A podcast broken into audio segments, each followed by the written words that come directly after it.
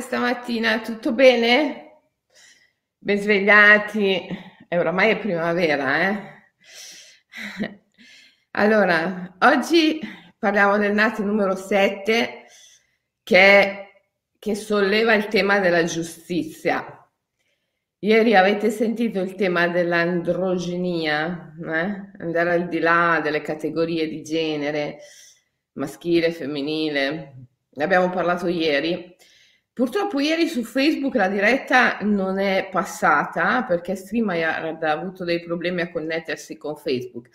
Però Deborah, una delle mie Dragon Girls, l'ha, eh, l'ha ripostata da YouTube, per cui dovreste essere riusciti a vederla in differita.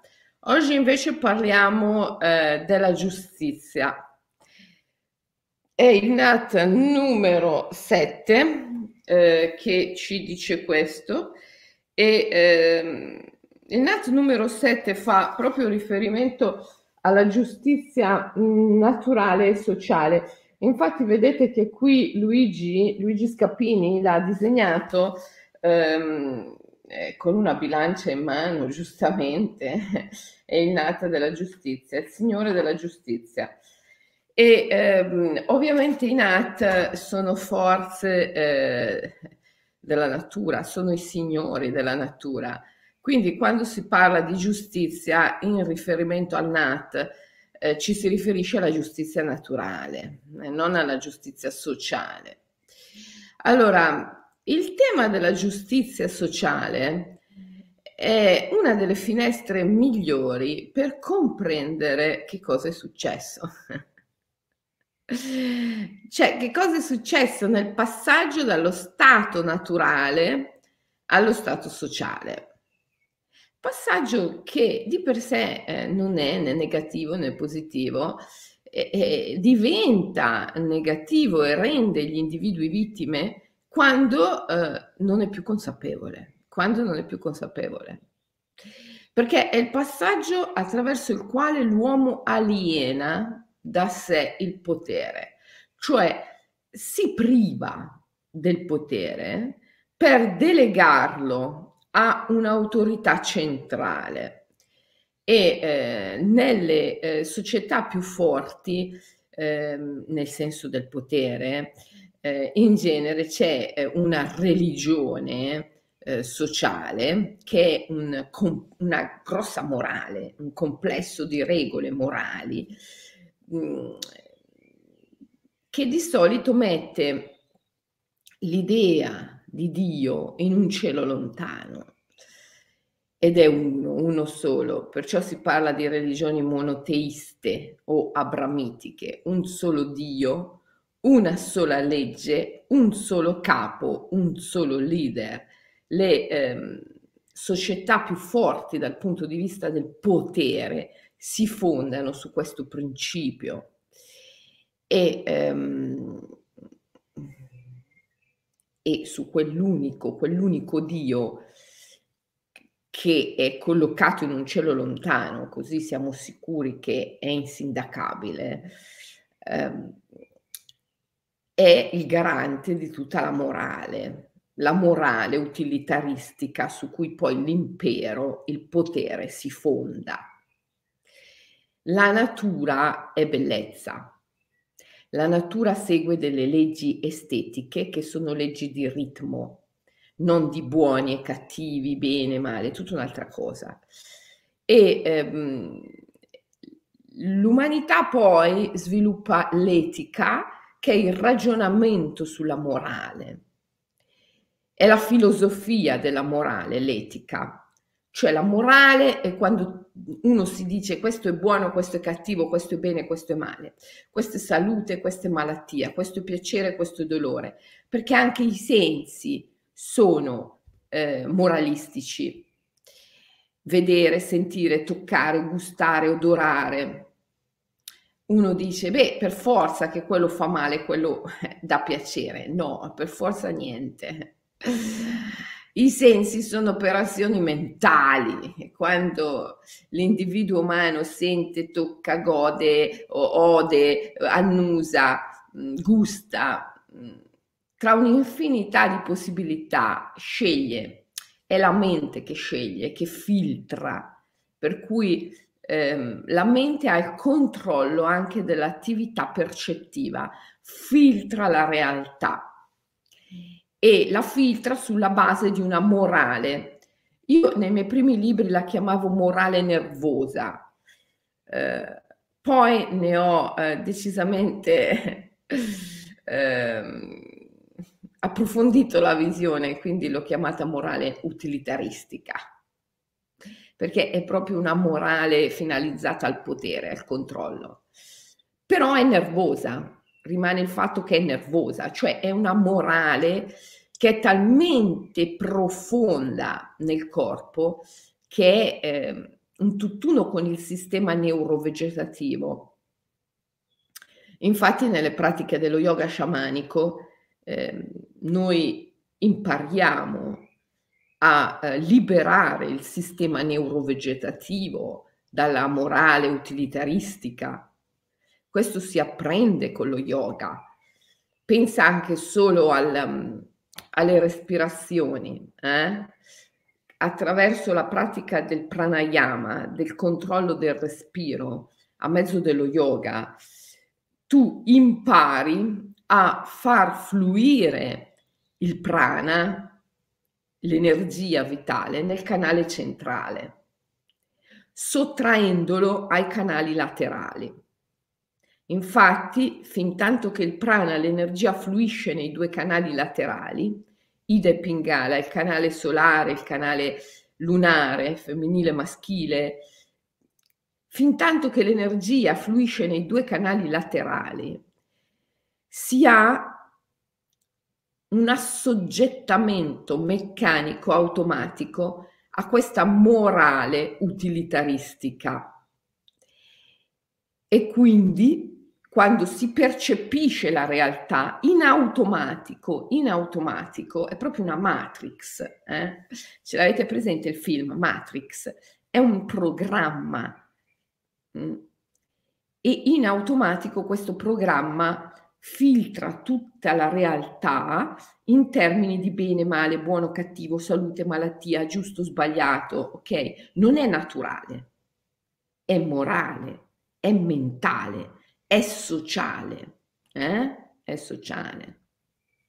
Per cui quando tu alla mattina ti svegli, supponiamo, e senti una sensazione, le farfalle nello stomaco e dici oddio sto male o l'ansia, o quando eh, ti svegli la mattina e hai una sensazione al collo e dici oddio ho male al collo, ecco, quello è già la mente, quello è già la morale utilitaristica del mondo. Non è vero, non sei obbligato a dire ho male, non sei obbligato a dire sto male.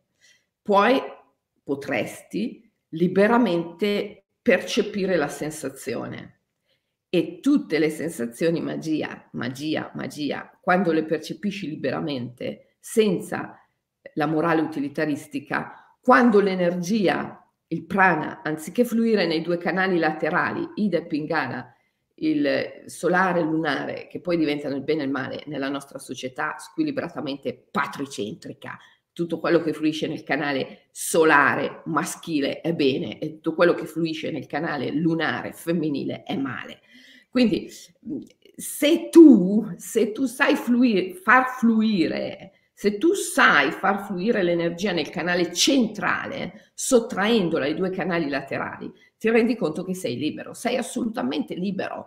Tu sei in grado di percepire le farfalle nello stomaco e, non, e di non dire oddio sto male o l'ansia, ma di lanciare un urlo di forza, di potere, sai come l'urlo del dio Pan, Pan, da cui il panico, perché Pan ha fatto vincere gli dei nella titanomachia sui titani, perché ha cacciato un urlo pazzesco che ha fatto spaventare tutti i titani. E da qui, da questo spavento, viene poi ehm, il timore, la paura, il panico. No? La parola panico viene dal dio Pan, perché il dio Pan spaventava tutti urlando.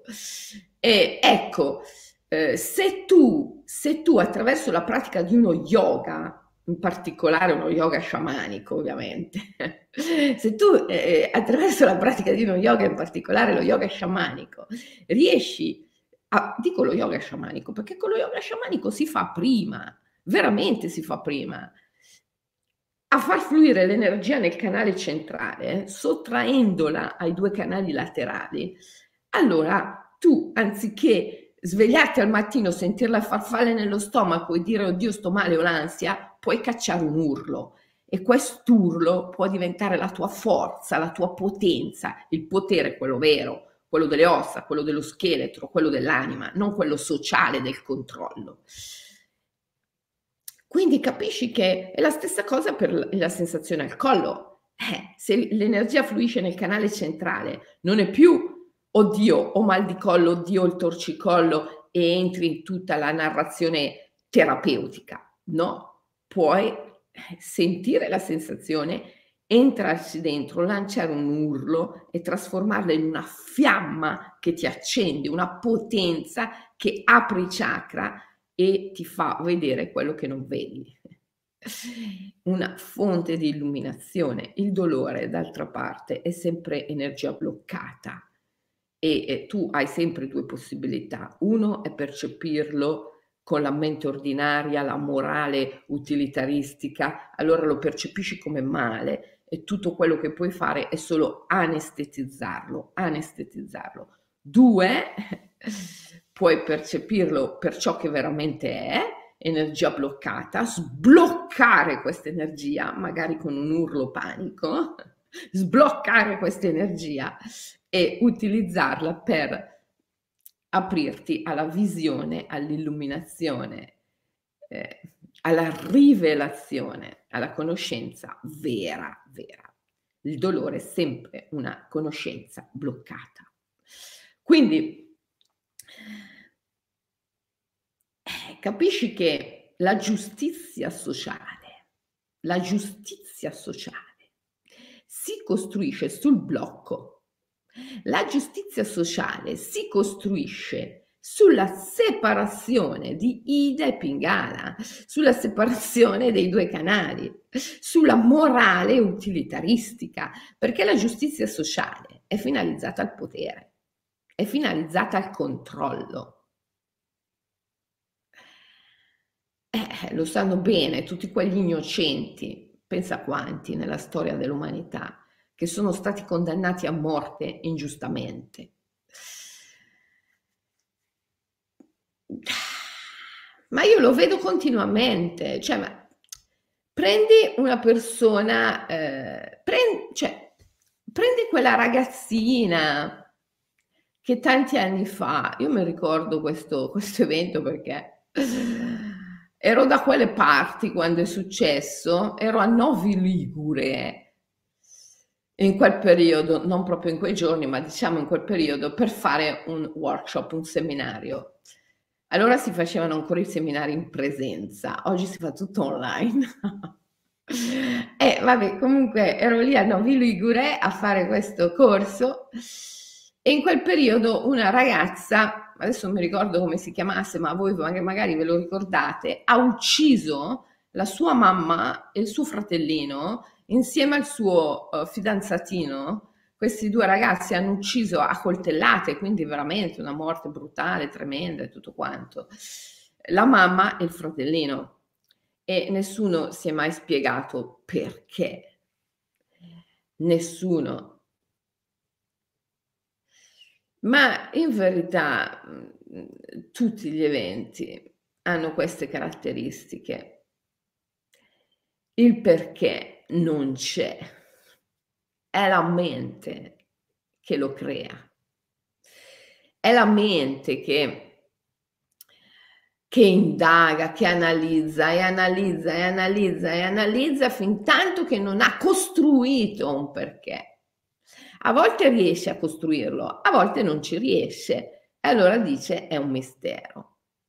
Ma è sempre un mistero, perché la verità ultima non esiste. È perché l'unica cosa di cui l'uomo può essere certo è di sapere di non sapere. Questa è l'unica certezza che può avere l'essere umano, sapere di non sapere. Però l'essere umano costruisce sempre una spiegazione alle cose attraverso la sua mente. Perché? Perché ha bisogno di tenere la realtà sotto controllo, perché vuole il potere e quindi non può fronteggiare il mistero, perché quando si fronteggia il mistero, il re è nudo, il re non ha più potere nel mistero. Come fai a costruire un impero? Come fai a costruire uno Stato? Come fai a costruire un impero economico sulla consapevolezza però è reale, di sapere, di non sapere. E allora la mente costruisce dei percorsi. Noi abbiamo l'illusione che la mente analizzi la realtà, ricostruisca la storia, ma non è vero. La mente crea in quel momento la storia. Perché in verità, come il bardo Tosgrol, il libro tibetano dei morti ci insegna, nulla è mai accaduto, nulla sta per accadere e nulla accadrà mai.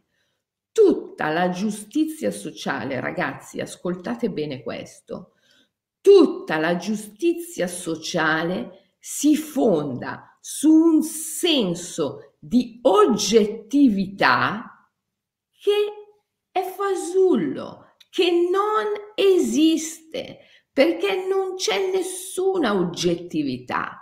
L'oggettività la porta in essere l'individuo umano perché vuole il potere, perché vuole il controllo sulla natura. Come disse il grande Milarepa ai suoi discepoli quando stava per lasciare il corpo, camminate sempre sul fermo suolo della non oggettività delle cose. Il fermo suolo e l'oggettività sono due principi che si annientano, si annullano a vicenda. E questo perché alla fine anche la non oggettività svanisce e rimane solo il vuoto, suniata, la vacuità, la vacuità. Ora tu ti rendi conto che nel vuoto non è possibile esercitare un controllo, un potere e che noi siamo nella società e nella cultura del potere. Dunque ci dobbiamo inventare, inventare una giustizia, un senso del bene, del male, del, del buono, del cattivo e di tutto quanto, per avere il potere, per illuderci di avere il potere e il controllo sulla natura. Il problema è che, come dicevo ieri, poi questo senso del bene e del male porta in essere la morte, porta in essere la malattia, porta in essere il dolore e porta in essere la sofferenza. Perché la prima cosa che bisogna dividere per creare questa morale utilitaristica è proprio la vita dalla morte, il visibile dall'invisibile. Ora, tu devi sapere, caro immaginalista, poi fai quello che vuoi, però lo devi sapere, che ti trovi in un mondo così psicopatico, in un mondo che è in un delirio di onnipotenza tale da portare in essere la morte, pur di avere il potere, il controllo. Tu questo lo devi sapere. Tu questo lo devi sapere. Poi lo accetti, non lo accetti, lo capisci, non lo capisci, lo comprendi, lo abbracci, non lo abbracci. Questo è un altro discorso. Però lo devi sapere. Cioè tu devi avere la consapevolezza. Poi puoi decidere, vabbè, amen. Rimango qui, accetto il dolore, la sofferenza, la malattia e la morte. È la tua scelta. Ti si può dire niente. Vuoi star lì? Stai lì. Però devi sapere, devi sapere che hai la possibilità di uscire di lì. Devi sapere che la porta è sempre aperta, che la grazia divina è sempre presente, che l'amore è sempre con te e in ogni momento tu puoi uscire di lì. Perciò se tu rimani dentro lì è una tua scelta e non ti puoi lamentare e non ti puoi continuamente lamentare. Come quelli che, uffa, il mio lavoro non mi piace. E eh, vabbè, però dopo un po' è una scelta. Uffa, mio marito, mia moglie, la mia relazione, la mia casa non mi piace. E va bene, però dopo un po' è una scelta. Allora, se è una scelta, perché ti lamenti? Perché ti lamenti? Quindi,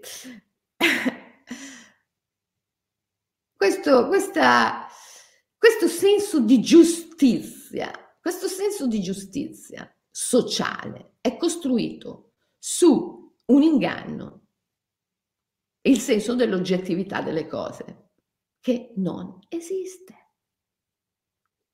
Questo inganno è costruito sulla separazione del maschile dal femminile. Ida Pingala è un inganno talmente profondo che è neurovegetativo. Possiamo dire così? Sì, certo, possiamo dire così. Neurovegetativo. Dipende dal fatto che l'energia circola alternativamente nei due canali. Tu lo sai che magari non te ne accorgi, quando fai uno yoga te ne dovresti accorgere però. Il tuo respiro ogni 20 secondi cambia da una narice all'altra continuamente e continuamente viene mantenuta questa alternanza, questa discriminazione. È la funzionalità del sistema nervoso. Lo yogin non respira così. Uno yogin non respira così. Uno yogin respira differentemente. Nello yogin il flusso del respiro fluisce simultaneamente nelle due narici e se lo yogin è molto bravo, molto esperto, non tocca le ali del naso esternamente, fluisce all'interno il prana e non viene quindi mai sprecato. Il prana, l'energia veicolata dal respiro, non tocca le ali del naso, fluisce al centro e subito alla radice del naso si connette in un unico flusso, in un unico flusso. Perciò i due emisferi funzionano in una sincronicità meravigliosa. E lo yogine è al di là del bene e del male. È in uno stato di natura come un cane, come un gatto, come un merlo. A proposito di merlo, è già qua il merlo che mi ascolta sempre nelle dirette. Oggi è un po' nuvoloso, però il merlo è sempre lì. No, perché di solito al mattino è già illuminato da un raggio di sole, stamattina no, perché ci sono le nuvole. E, ehm, eh, questo, questo, questo, si può fare, eh? è la famosa pillola rossa, pillola blu della, de, de, della Matrix, del film. Quindi fondamentalmente tutta la giustizia sociale si fonda su una limitazione pazzesca perché si fonda sulla separazione della vita dalla morte. Come fai a separare la vita e la morte, che in natura sono inseparabili? Lo fai tagliando la consapevolezza, cioè la coscienza, la consapevolezza che è ininterrotta nel ciclo vita-morte, vita-morte, visibile, invisibile, visibile, invisibile, visibile, invisibile viene tagliata. E quindi l'individuo umano non è più capace di vedere nell'invisibile. E quindi è chiaro che muore, è chiaro, perché la sua coscienza viene tagliata. Come dice il bardo Tosgroli, il libro tibetano dei morti, cade nella fossa dell'inconsapevolezza quando muore cade nella fossa dell'inconsapevolezza e dimentica, dimentica. Perciò il ciclo continuo, vita, morte, vita, viene, interro- viene interrotto, viene tagliato. Ma questo, questo accade in ogni istante della vita, perché la morte e la vita sono simultanee in verità. Quindi l'individuo assoggettato alla morale utilitaristica, che ha un sistema neurovegetativo e due emisferi cerebrali che funzionano in un certo modo dualistico, quando guarda un albero vede un oggetto materiale, perché la sua consapevolezza non è in grado di vedere lo spirito dell'albero. Perché quando si tratta di vedere l'invisibile e cade nella fossa dell'inconsapevolezza, non vede, non vede. Questa alternanza del prana che non fluisce nel canale centrale chiude il terzo occhio, chiude lo sguardo interiore, la possibilità di vedere l'invisibile. Per cui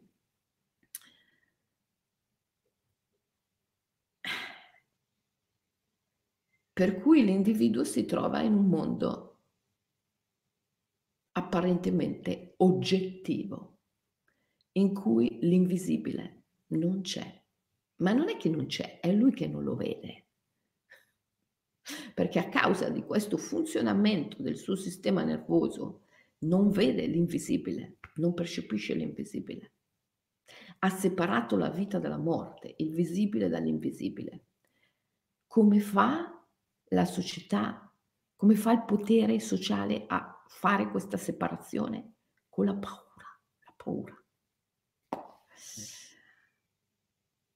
Paura dell'invisibile vuol dire impossibilità di vederlo.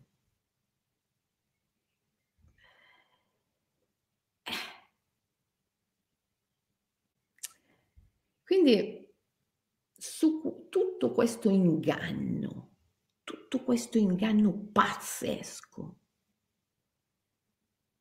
I buddisti lo chiamano citta maya, inganno della coscienza. Su tutto questo inganno della coscienza si costruisce la giustizia sociale. Per cui, quando succede qualcosa, prendiamo il caso estremo, una ragazzina insieme al suo fidanzato uccide a coltellate madre e fratello, caso di Novi Ligure. Ta, cosa devi fare? Cosa puoi fare? Non vedi l'invisibile? Non vedi l'invisibile? Eh, dov'è l'invisibile? Ah, l'invisibile, è nel campo morfico, la cascia. Sai, le memorie non sono registrate dentro al corpo, le memorie sono registrate su un suffisso energetico che un tempo si chiamava la cascia, oggi va di moda chiamarlo campo morfico o campo idiomorfo genetico. Sheldrake, Rupert Sheldrake l'ha chiamato campo morfico ho lavorato con Sheldrake. Voi um, in internet, sul mio canale YouTube, potete trovare ancora oggi un documentario che aveva fatto la TSI, la televisione della Svizzera italiana, in cui ha intervistato me e Sheldrake. Sheldrake ha portato in essere questo, um, questo nome, campo morfico.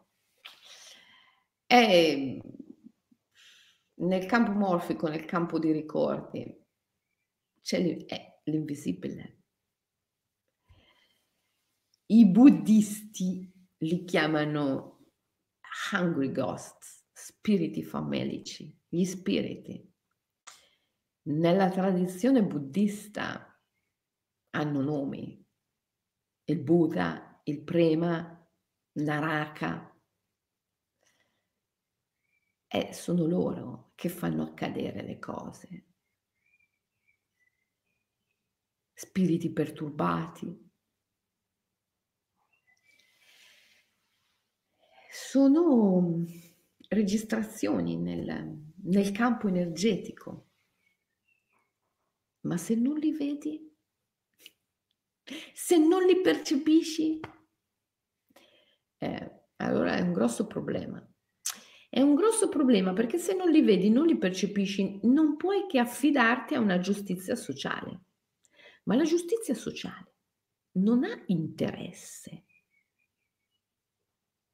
a comprendere perché un evento è accaduto. E infatti non lo comprende mai.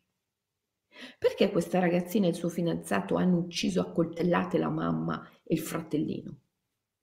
Boh, boh.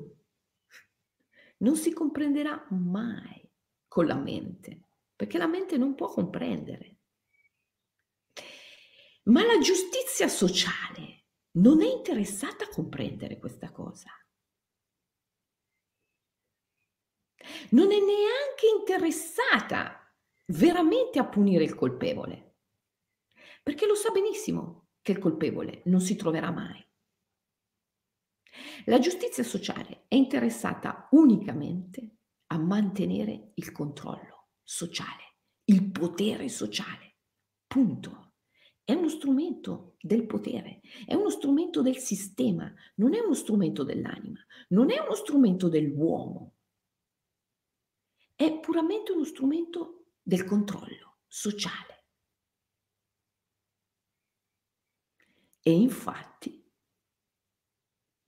in migliaia, migliaia di anni di esercizio della giustizia sociale, la nostra civiltà è diventata sempre più violenta e sempre più aberrante.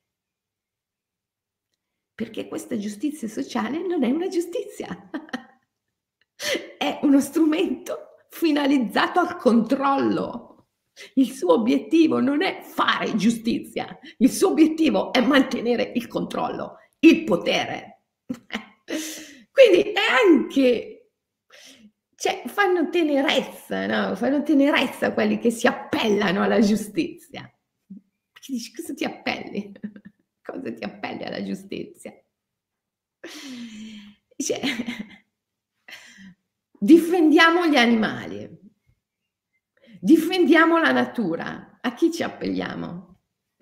Alla giustizia. È ridicolo, è ridicolo. Ecco perché l'ecologista, l'ecologista che si appella alla giustizia sociale è un politico. Non ha tanto l'interesse di difendere gli animali e la natura quanto di utilizzare, utilizzare il principio di ecologia per prendere voti, per fare politica. E questo è veramente, veramente disgustoso. Non è disdicevole, è disgustoso, è disgustoso. Utilizzare gli animali, la natura utilizzare i principi eco- dell'ecologia per fare politica è disgustoso. Però, però nel nostro mondo si fa ampiamente, largamente.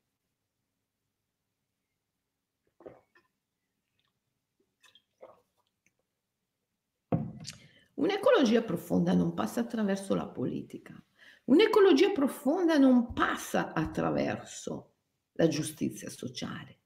Un'ecologia profonda passa attraverso una rivoluzione, una rivoluzione del pensiero, una rivoluzione della coscienza, una giustizia, un'ecologia, un'ecologia profonda. Passa attraverso un cambiamento dei cervelli, non un cambiamento del partito politico, non un cambiamento delle istituzioni, ma un cambiamento dei cervelli è un'altra cosa, un'ecologia profonda, che poi è un'ecologia autentica. Quindi, nelle tue piccole cose, nella tua quotidianità, nella tua quotidianità devi essere consapevole di questo. che quando tu dividi il bene dal male, il giusto dallo sbagliato, la salute dalla malattia, il vero dal falso, tu stai agendo come maggiordomo del potere. Sei nella matrix, sei nel condizionamento. È ad un livello neurovegetativo, quindi molto profondo. Il prana, l'energia vitale, sta circolando nei due canali laterali e più delle volte si spreca. Devi uscire di lì. Per uscire di lì bisogna che tu rimetta insieme il bene e il male. E questo va fatto alla radice, non puoi farlo eh, in ogni piccola cosa, devi farlo alla radice. La radice è la vita e la morte. Devi rimettere insieme queste due dimensioni, che sono il visibile e l'invisibile. E allora devi abituarti, allenarti quando guardi qualcosa, quando consideri qualcosa, quando percepisci qualcosa, a farti la fatidica domanda. E l'aspetto invisibile? L'aspetto invisibile? Questo che vedo, questo che percepisco, questo che sento, è il visibile. E l'invisibile? E l'aspetto invisibile? Ti devi fare questa domanda sempre, sempre. Ogni cosa ha un aspetto visibile e uno invisibile. E l'aspetto invisibile non lo puoi vedere. Cosa vuol dire vedere l'invisibile? Vedere l'invisibile vuol dire sapere che c'è e avere fede nel fatto che c'è.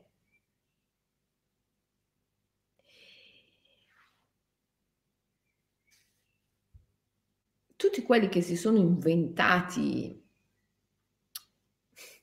gli spiriti come principi visibili ci hanno sciupato la fede. Vedere l'invisibile vuol dire avere fede nel fatto che c'è. Vedere l'invisibile vuol dire sapere che c'è e avere fede nel fatto che c'è. Altrimenti fai l'errore di Orfeo. Orfeo è sceso nell'Ade a prendersi la sua Euridice, Ade gli ha detto ok, te la do, la puoi riportare nel mondo di mezzo, però mentre torni nel mondo di mezzo non ti devi mai voltare a guardare. E Orfeo, mentre stava per uscire dall'Ade, quando incominciava a vedere la luce del mondo di mezzo, è entrato nel sospetto ha perso la fede, ha pensato che chi lo seguisse fosse solo un'ombra e quindi si è voltato a guardare ed Euridice è sparita per sempre.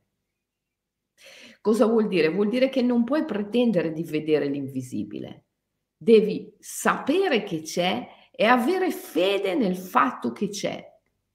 E allora ogni volta, ogni volta che fai qualcosa, ti devi chiedere, ti devi sentire e c'è una forza che è al di là del tuo io, che ha contribuito a farti fare questo. Questa forza è nel campo morfico, è nella cascia, riguarda i tuoi antenati, la tua stirpe, le tue vite passate e anche quelle future riguarda tutto quello che la mente non può comprendere, non può vedere, non può sentire, non può toccare. L'invisibile. L'invisibile. Ogni volta che tu fai qualcosa, agisci, dopo ti devi sempre chiedere che cosa ha contribuito a questa azione che cosa mi ha spinto all'azione? Ecco, l'uomo che si chiede che cosa mi ha fatto agire è l'uomo che non è prigioniero del suo senso dell'io. Essere prigionieri del senso dell'io è terribile, perché si vive una vita di isolamento, una vita di solitudine e soprattutto una vita di, di falsità, di imbroglio, l'inganno della coscienza. Questa sensazione che sia l'io e sempre l'io a farci agire, il senso dell'io, l'origine delle nostre azioni, è assolutamente fasullo e in più abbiamo tutta una giustizia che si fonda su questo. Una donna e suo figlio sono stati accoltellati. Chi è stato? Un io, la figlia, delitto di Novi Ligure. La giustizia sociale non può considerare le perturbazioni del campo morfico, gli avi, gli spiriti, i Buddha, i prema, gli hungry ghosts, gli spiriti famelici. Non può, perché la giustizia sociale è uno strumento del sistema. E sugli spiriti il sistema non ha controllo. Se si considerano gli spiriti il re è nudo, non ha più potere. E quindi una giustizia sociale che è al servizio, è al servizio del potere, non può considerare gli spiriti. È una giustizia fallace, illusoria, ingannevole, che si fonda sulla separazione della vita dalla morte dell'invisibile dall'invisibile, cioè è una giustizia sociale. La società, ogni società, ogni civiltà si fonda su questa separazione. La civiltà nasce da un atto di separazione della vita dalla morte, del visibile dall'invisibile. Dopodiché una civiltà si sostituisce all'invisibile naturale con i propri valori, di bene, di male, di giusto, di sbagliato, con le proprie leggi. Ma agendo in questo modo porta in essere il dolore, la sofferenza, la malattia e tutto quanto il resto. E rimanere lì dentro è da matti, eh, però è generalizzato. Ma il fatto che sia generalizzato non ti impedisce di uscirne. Non è che perché lo fanno tutti lo devi fare pure tu. tu sei libero, tu sei libero. Tutti, poi non sono mai tutti. Sono, come diceva la Thatcher, oi polloi, i più, i più. La ricordi la Thatcher, Margaret? Quando diceva oi polloi, i più, i più. Insomma, lo fanno oi polloi, lo fanno i più. Mica che lo devi fare anche tu. Scusa. Sono i più, ma non sei tu. Eh, tu sei libero. Sei libero, assolutamente libero, assolutamente libero. Quindi dopo un po' che sei in un matrimonio che non funziona e che ti deprime, dopo un po' che abiti una casa che non ti piace, dopo un po' che fai un lavoro che ti opprime, eh, se continui a farlo è una scelta. Quindi devi essere consapevole di questo. Vuoi cambiare? Puoi farlo considera l'invisibile. Considera l'invisibile, perché se non consideri l'invisibile non cambierai mai, mai, perché non avrai mai la forza, non avrai mai l'energia per fare il cambiamento. Perché non considerare l'invisibile vuol dire continuare a far fluire l'energia nei due canali laterali e sprecarne la gran parte.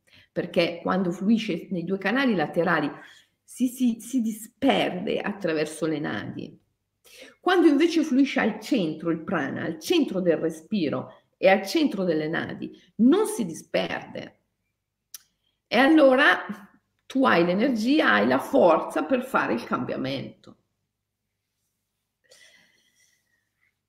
È una scelta, è una scelta. Se stai lì, almeno non lamentarti.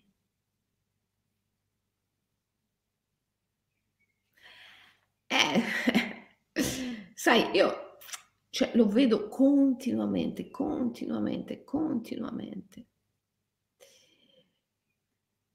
Persone che soffrono, stanno male, soffrono e stanno male perché loro, loro si sono messe in quella situazione.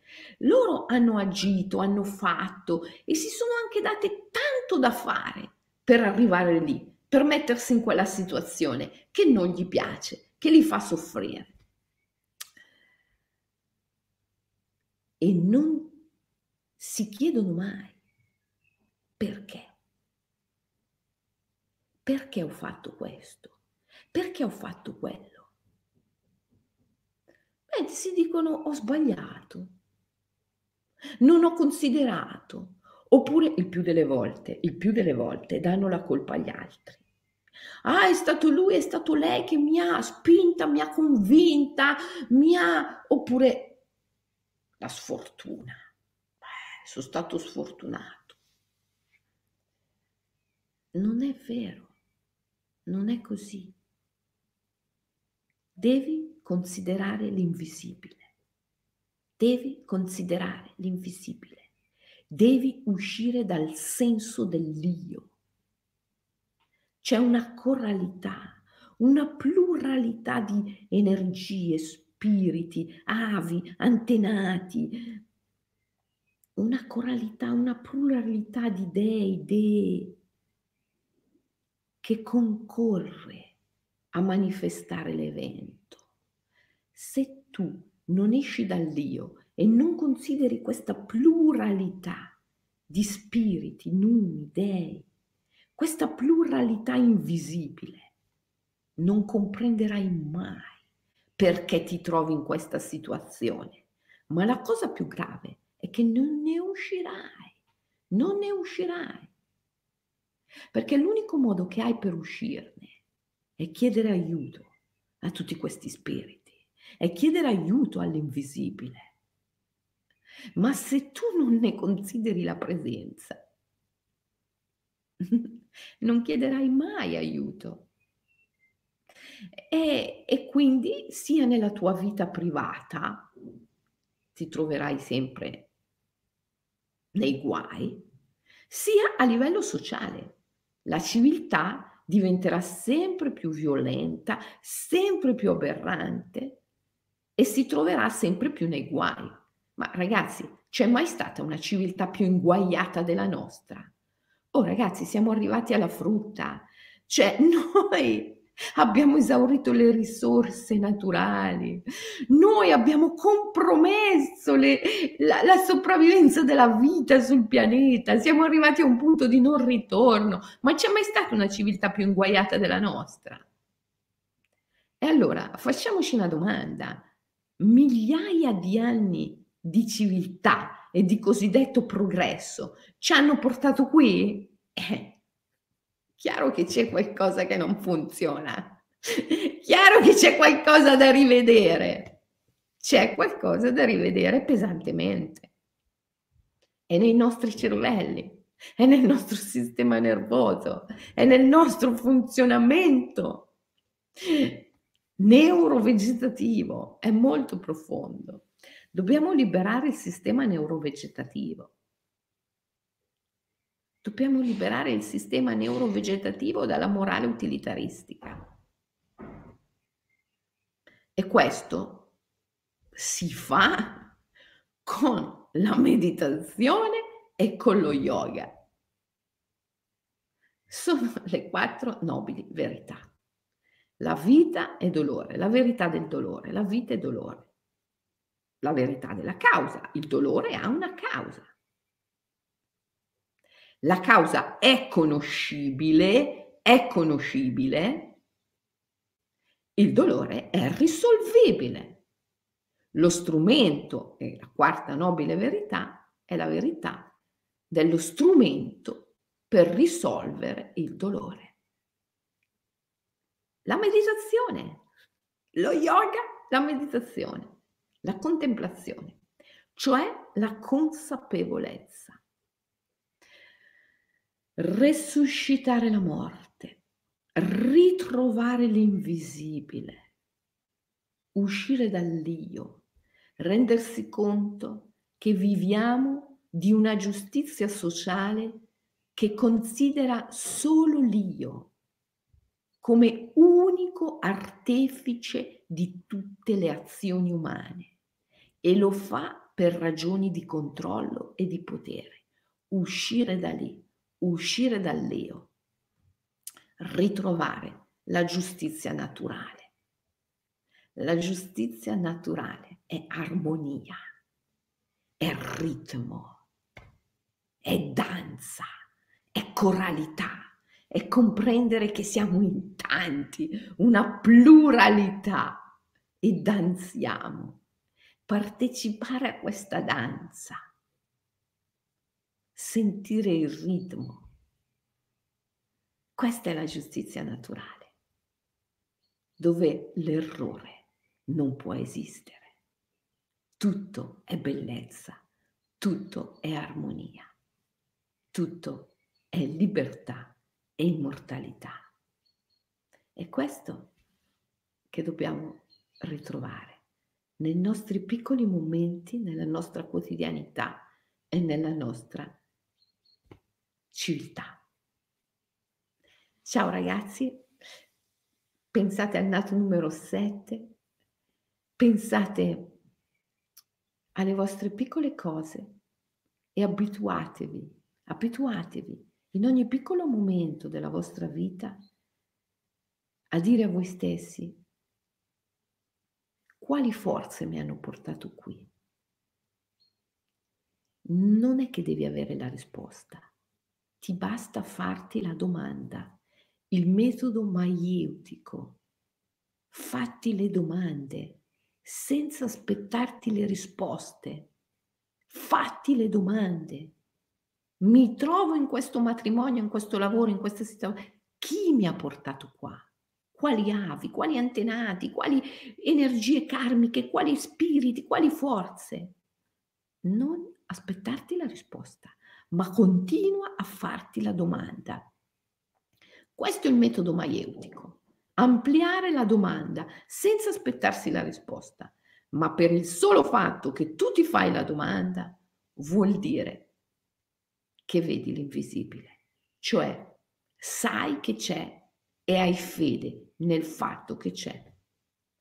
Allora, insieme all'invisibile, ottieni la possibilità di cambiare